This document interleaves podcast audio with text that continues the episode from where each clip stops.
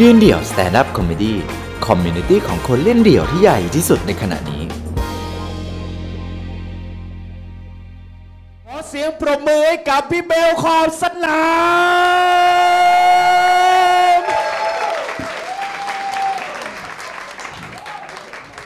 กราบสวัสดีทุกท่านนะฮะ ก่อนอื่นขอวางตุ๊กตาก่อน ได้มาได้มา ก็ วันนี้นะครับผมผมได้โจทย์มาเล่าเรื่องวันไนสแตนเรื่องความรักนะฮะผมไม่เคยไปพูดเรื่องความรักของตัวเองบนเวทีไหนเลย วันนี้ก็เลยจะเอาความรักของตัวเองเนี่ยตั้งแต่เด็กจนโตมาเนี่ยมาเล่าให้ฟังว่าผมมีวิธีแนวคิดเกี่ยวกับเรื่องความรักผมยังไงนะฮะวันนี้ผมเชื่อว่ามีหลายครอบครัว มีหลายคู่ที่มึงตอบไลน์ช้าเพียง 4 นาที มึงมีปัญหากับครอบครัวแล้ว ถูกไหมฮะ พ่อแม่เราปู่ย่าเราแม่งทำยังไงวะ นัดเจอกันที่นี่ที่นั่นให้เขาไม่สาย คือเรานัดเจอเพื่อนเรายุคเนี้ยนัดเจอที่นี่ห้าทีไม่เจอเดี๋ยวมึงโทรตามกันล้วเฮ้ยอยู่ไหนวะแต่คนสมัยก่อนถ้าเขาไม่เจอกันเขาจะสื่อสารยังไง ผมรู้สึกว่าความรักของคนสมัยก่อนน่ะแม่งเจ๋งกว่าคนสมัยนี้เยอะเลยเพราะผมรู้สึกว่ามันใช้ความอดทนมากกว่าอะไรมากกว่า จนเราอะ เริ่มโตขึ้นผมเนี่ยนะครับผมตอนเป็นเด็กเนี่ยสมัยอยู่มัธยมนะมอนหนึ่งตัวเล็กๆ ผมเป็นเด็กไม่สู้คน ไม่สู้คนมากๆ น่าจะไม่สู้คนในที่สุดในย่านกรุงเทพเลย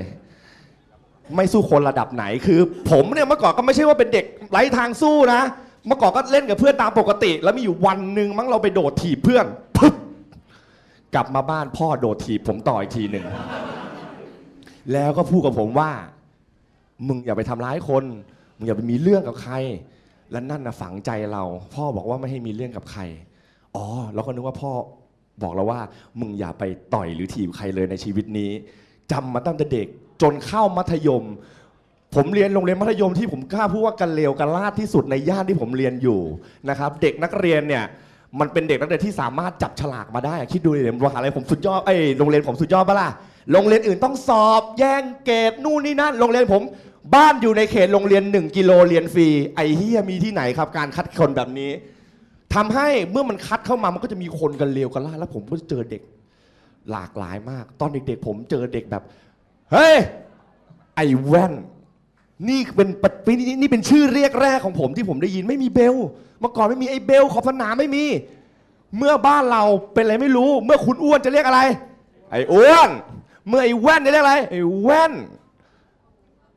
เหมือนกันผมได้รับชื่อไอ้แว่นไอ้แว่นไอ้แว่นไอ้แว่นไอ้แว่นไอ้แว่น เป็นชื่อประจำของผม แล้วคำพูดที่ผมได้เจอทุกวันตอนมสามนะ คือ ไอ้แว่นเอามาห้าบาทเด้อ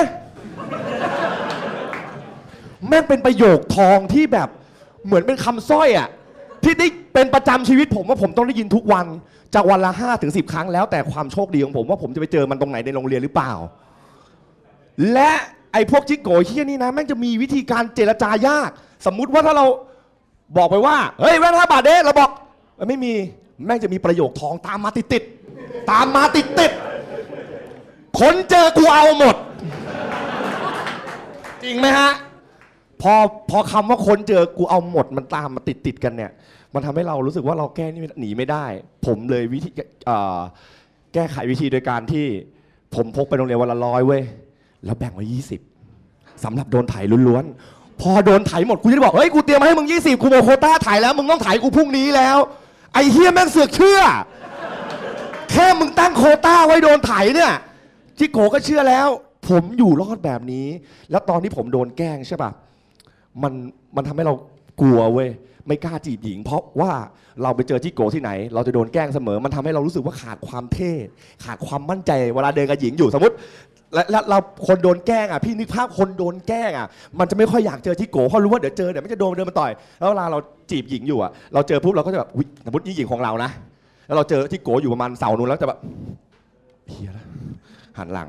เธอเธอเธอเธออะไรอย่างงี้ แล้วแม่งมาเดินต่อยปุ๊บเรารู้สึกเราด้อยค่ามาก ดังนั้น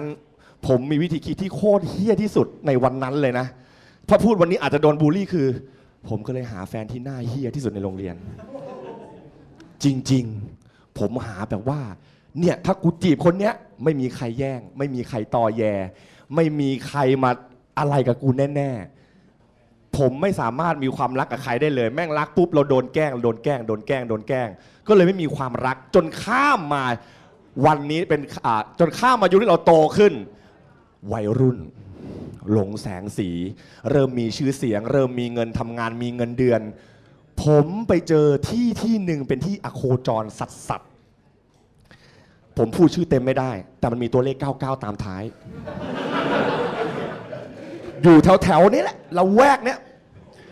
ที่ที่นั่นผมกล้าพูดเลยว่าที่เป็นทำให้ผมรู้จักความรักครับผมทำให้รู้จักคนมากมายทำให้รู้จักกับ ว้าว มันมีคนที่รักในสิ่งในรักในอาชีพตัวเองแบบสุดๆจริง ๆ ที่ที่นี่นะครับมันเป็นเป็นเหมือนคลับ เป็นเหมือนสถานที่ที่ให้คุณเข้าไปมืดมืดนึกภาพนะ มืดมืดเลยไฟสลัวสลัวดับมืดหมด แล้วก็จะมีเป็นเวทีประมาณ 4 ฟลอร์นึกภาพนะฮะ เป็นเหมือนนางเออทีนางแบบแคทวอล์ก4ฟลอร์แล้วก็จะมีโต๊ะให้พนักงานอ่อให้แขกเนี่ยไปนั่งกิน นั่งกิน นั่งกิน ซึ่งความพิเศษของที่นี่นะ ผมบอกกันเลยอย่างแรก ผมไม่เคยเห็น เด็กเต้นที่แม่งสุดยอดขนาดนี้มาก่อน เพราะอะไรครับ คุณเป็นแดนเซอร์ คุณยังต้องทำ feel คุณต้องทำอารมณ์ คุณต้องเต้นเพลงที่มีจังหวะ คุณจะเป็นอ่าต่อให้เป็นแรปเปอร์เฮ้ยจะขึ้นเวทีต้องทำ feel ไว้ต้องให้มันแบบมีอารมณ์ก่อน แต่พนักงานเต้นที่นี่ ให้คุณเปิดเพลงดงบังชิงกิ ให้เปิดเพลงอะไรก็แล้วแต่ ต่อให้เปิดหลงลงลาย ก็ยังหาจังหวะเลื้อยได้ คือผมบอกว่าผมงงว่าคนที่นี่มันเก่งมากหาจังหวะเต้นได้ดีมาก และที่สำคัญที่สุดเขาเขามีเขามีสกิลในการปรับอารมณ์ที่แบบผมเห็นกับตาแล้วแบบเช็ดเข้สุดยอดเลย วันนั้นผมเห็นกับตาครับ ผมอยู่ในร้านนั่งอยู่นะฮะ คือในร้านเนี่ยมันก็จะมีเวทีเขาก็จะมีการประกาศให้คนขึ้นไป อ่าน้องกิฟต์เชอร์รี่น้องวายนะ ฟลอร์สามปาคันนี้ก็จะเต้นกันปึ๊บปึ๊บปึ๊บปึ๊บปึ๊บทีนี้เนี่ย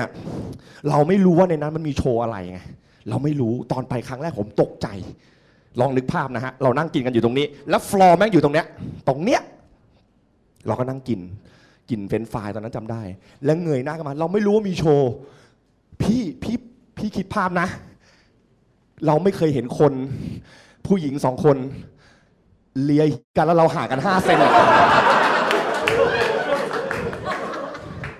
ห้าเซนติเมตรห้าเซนติเมตรเรื่องจริง เรื่องจริงห้าเซนติเมตรแจกเส้นไฟล์แล้วกูเหวอสัตว์ แล้วแล้วคือบรรยากาศมันไม่ได้เป็นแบบนั้นน่ะ บรรยากาศมันไม่ได้เราอารมณ์ให้เราเต้น คือเปิดเพลงหลงลงลายคือเพลงชู้อะ ถึงรักครั้งนี้จะถูกประนาม จากคนทั้งโลกก็ตาม แต่ผู้หญิงเรานั้นก็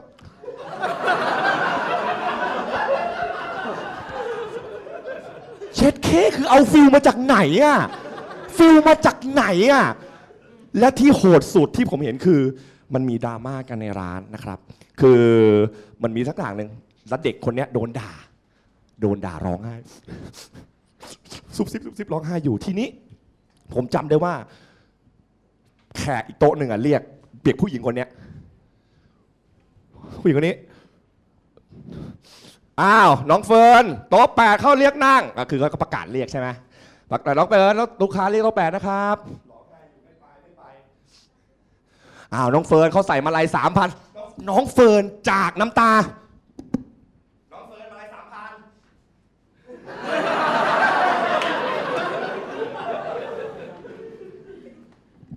เช็ดเข้ เป็นอย่างนี้จริงๆ แล้ว มันไม่ได้แบบว่าคุณจะต้องมีเงินนะ คือในนั้นมันจะมีสกุลเรียกกันเป็นสกุลเงินพิเศษนะครับเขาเรียกว่าสกุลหย่มสกุลหย่มหย่มละร้อย มันมีสกุลเงินเรียกกันนะ ผู้ชายจะรู้การสกุลหย่มคือเข้าไปหย่มหย่มคืออะไรหย่มคือกิจกรรมชนิดหนึ่ง ที่คนในอ่าพนักงานในร้านจะมาทำให้คุณประมาณ 30 วิ หรือ 45 วินาที หรือบางทีครึ่งเพลง แต่ความโชคร้ายคือมันจะสุ่มแรนดอม ถ้าจังหวะมึงซวย มึงซื้อแล้วจังหวะเป็นเพลงช้าเฮียหน่อยไล่อารมณ์เลย บางทีเพลงลูกทุ่งแล้วมาไลฟ์เลยแต่เออบางทีจังหวะเพลงถูกได้ร้อยหนึ่งที่คุณได้จะได้อะไรครับ เมื่อคุณจ่าย 100 บาทปะเสื้อผ้าไม่มีความหมายทันที แต่ที่เขาถอดปุ๊บ พับเต็มร้านนะครับ เหมือนอารมณ์แบบคนยืนอยู่อย่างเงี้ยเขาเสื้อผ้าเป็นแค่ส่วนประกอบหนึ่งของของร่างกายเขานะครับผม 100 บาทจ่ายปุ๊บเข้ามา สมมุติคุณนั่ง ถ้าคุณนั่งอย่างนี้ เขาก็จะมานั่ง อย่างนี้ แล้วก็ปรับร่างสอง อย่างเงี้ย ครึ่ง 30 วินาที 100 บาทครับ แต่บางคนบางคนความมีมีความกำหนัดเยอะ มีความกำหนัดเยอะ ดังนั้นหย่มไม่พอละต้องเย็บจนออกมาจากวงการนั้นนะครับผม ออกมาแล้วนะ ไม่ได้เคยไปแล้ว สุดท้าย ตอนมีชื่อเสียงเว้ย ตอนที่ทำขอบสนามแล้ว คราวนี้ก็ยิ่งกว่าคือผมเป็นโรคจิตอย่างหนึ่งนะ ผมไม่กล้าจีบหญิงต่อหน้า คือเป็นไปไม่ได้ที่ผมจะแบบ สวัสดีครับ ชื่ออะไรครับ ผม ผมเบลครับ อายุ 28 ครับทำเพจขอบสนามครับ อะไรอย่างเงี้ย ผมจะไม่กล้า ผมจะใช้วิธีการแอดไลน์แอดเฟซถ้าเป็นเมื่อก่อนแอด MSN ขอเมลมาก่อน ขอไฮไฟมาก่อน สุดท้ายผมผมมีความรัก 4 ปี ก็ไม่รอด 3 ปีก็ไม่รอด ไอ้เหี้ยทำไมวะทำไมกูเข้ากับใครไม่ได้วะ ผมก็เลยคิดอุบายออกว่า ตอนเราไปทีเด็ดเนี่ยนะ พอเราเป็นเจ้าของเรา control ได้ทุกอย่างเนี่ย ผมรู้สึกว่าชีวิตมัน control ได้ ดังนั้นถ้าจะมีเมีย ก็ต้องหาอะไรที่ control ได้ ผมคิดตลกมากตอนนั้น ผมเลยรู้สึกว่า งั้น ผมลองจ้างเลขาดีกว่า อุบายผมก็คืออ่า อุบายของผมตอนนั้นที่ผมคิดว่าผมจะยุติยุคการหาหญิงจีบ และไม่อยากละผมอยากหาคู่ชีวิตเลย ดังนั้นหาคู่ชีวิตยังไงดี ผมก็เลยตกผลึกเป็นวิธีนี้นะครับ วันนั้นผมนั่งอยู่กับบ้าน ตั้ง status เล่นๆตามหาเลขาเบลขอบสนาม แล้วเราก็แทรกคุณสมบัติแบบ คือถ้ามึงอ่านแล้วมึงรู้เลยมึงเป็นเมียกูแน่หนึ่ง status ของนั่นเลยหนึ่งต้องอยู่กับเบลขอบสนามตลอดเวลา 7 วันสามารถเดินทางไปไหนด้วยกันได้สองเป็นผู้หญิงโสด ไม่มีแฟนไม่มีภาระพันธะ คือไอ้เฮียถ้าอ่านแล้วมึงรู้เนี่ย คือผมเนี่ยโจทย์ผมง่ายๆเลย คือใครอ่านแล้วสมัคร แน่นอนมึงต้องการวอนเข้ามาแน่ อะไรอย่างนี้เลย แล้วเราก็เจอผู้หญิงคนหนึ่ง เป็นผู้หญิงที่นั่งอยู่ในเป็นผมเคยเจอเขามาก่อนเขาเป็นเด็กตากล้องพี่บุ๋มปนัดดา นั่งอยู่ เขาสมัครมาเป็นเลขาผมเว้ยแล้วที่แล้วที่ที่เราเลือกเขาเนี่ย แม่งเพราะอะไรรู้ป่ะ แม่งอ่อย แม่งอ่อยอ่อยแบบไหนรู้เปล่า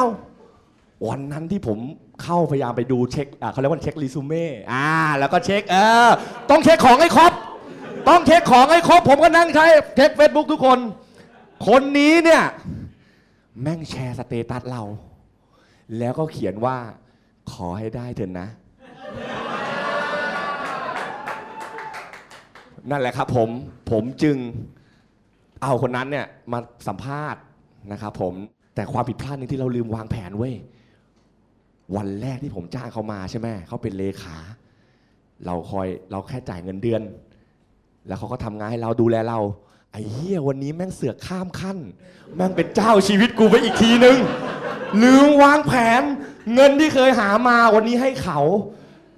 อำนาจที่เคยอยู่กับเรา วันนี้ไปอยู่กับเขาหมดดังนั้นนะฮะหาแฟนเป็นเลขาดีนะ แต่แม่งควรจะควบคุม ควรจะวางแผนตั้งแต่แรก มิฉะนั้นจะเป็นแบบผม